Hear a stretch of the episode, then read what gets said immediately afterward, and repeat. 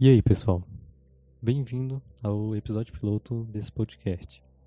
Nesse primeiro episódio, é, eu vou estar falando de duas criptomoedas que eu acredito muito no potencial. É, as duas são Stellar e a Nano. E por que essas duas em sequências têm um grande potencial?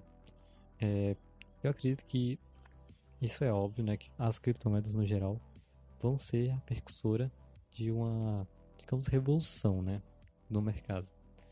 Então, essas duas, no caso, primeiro, a Stellar, ela tem um grande potencial porque ela está no meio entre é, o uso de criptomoedas como meios de pagamento e a transações de transações bancárias. É, ela tem o projeto, tem a proposta de intermediar entre pares de moedas, como por exemplo o real, o dólar, o dólar e o ien. Então as transações são instantâneas e sem taxas. Então que eu acredito que até o momento que criptomoedas sejam realmente usadas como meio de pagamento, vai demorar. Cara, tipo, não tem como do nada todo mundo começar a usar é, o Bitcoin, por exemplo. Até porque o Bitcoin não, eu acredito que não será possível. Eu vou explicar mais pra frente. Porque tem um delay da sociedade usar como um todo um sistema, né?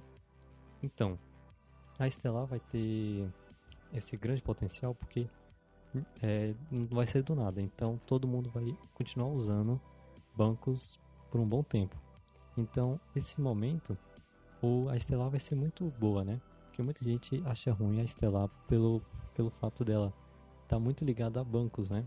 Porque quem gosta de criptomoeda nunca gosta de bancos, de do Estado e por um bom motivo, né? Mas enfim, é, aí até esse momento a Stellar vai ser muito importante como por exemplo, recentemente a Ucrânia está usando a blockchain da Stellar para fazer suas próprias CBDC, né, que seria a criptomoeda do Banco Central deles. E isso fez ter um aumento de 100, mais de 100% do, do market cap da Stellar. Então, no momento que outros países ou até mesmo grandes empresas verem o potencial da Stellar, eu acredito que vai ter uma grande escalabilidade da moeda, a valorização e tudo mais. Até porque eu também não viso só a questão de ganhar em cima da moeda, né? Eu acredito mais, tipo assim, na, no que ela pode ajudar na sociedade. Porque essa é meio que a diferença entre lá, um investidor que só vê o, as criptomoedas como o meio de pegar e trocar por uma moeda fiduciária e realmente acreditar nos projetos, né? Um entusiasta de criptomoedas. E um dos motivos que eu acredito muito na Nano é pela escalabilidade que ela tem, né? É, as transferências são instantâneas, são sem taxas e isso é muito atrativo numa criptomoeda, né?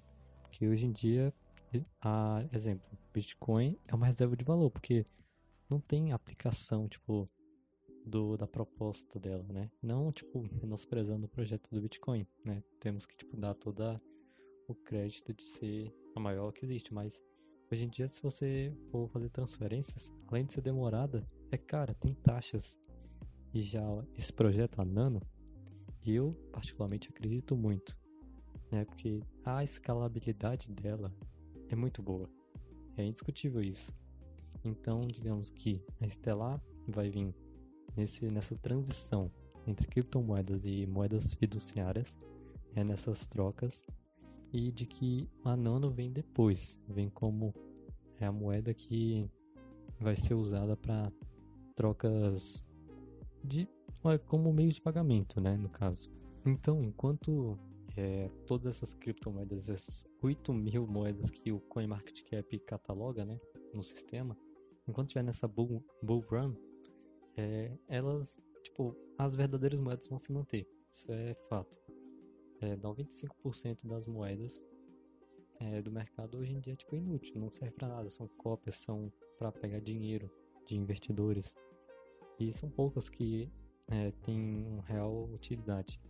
E essas duas, a Stellar e a Nano, é uma, são duas que eu acredito muito no potencial. E são duas que eu sou muito fã também. É, principalmente Antes eu tinha muito apreço pela Estelar, pela proposta, pelos, tipo, entre aspas, apoiadores como a IBM, mas a Nano vem, tipo, né, eu venho apreciando mais o projeto. Tipo, ela tem um potencial muito grande. Que no passado, acho que até em 2018, ela, muita gente começou a investir nela, mas tipo meio que às cegas, né? Como no mercado antes era mais não tão maduro mesmo, né? Ele todo mundo sai investindo em qualquer coisa. Mas acredito que no futuro, depois da bull run, é, essas moedas que têm seu valor intrínseco, digamos assim, vai se manter e vai se valorizar. Que no caso essas duas.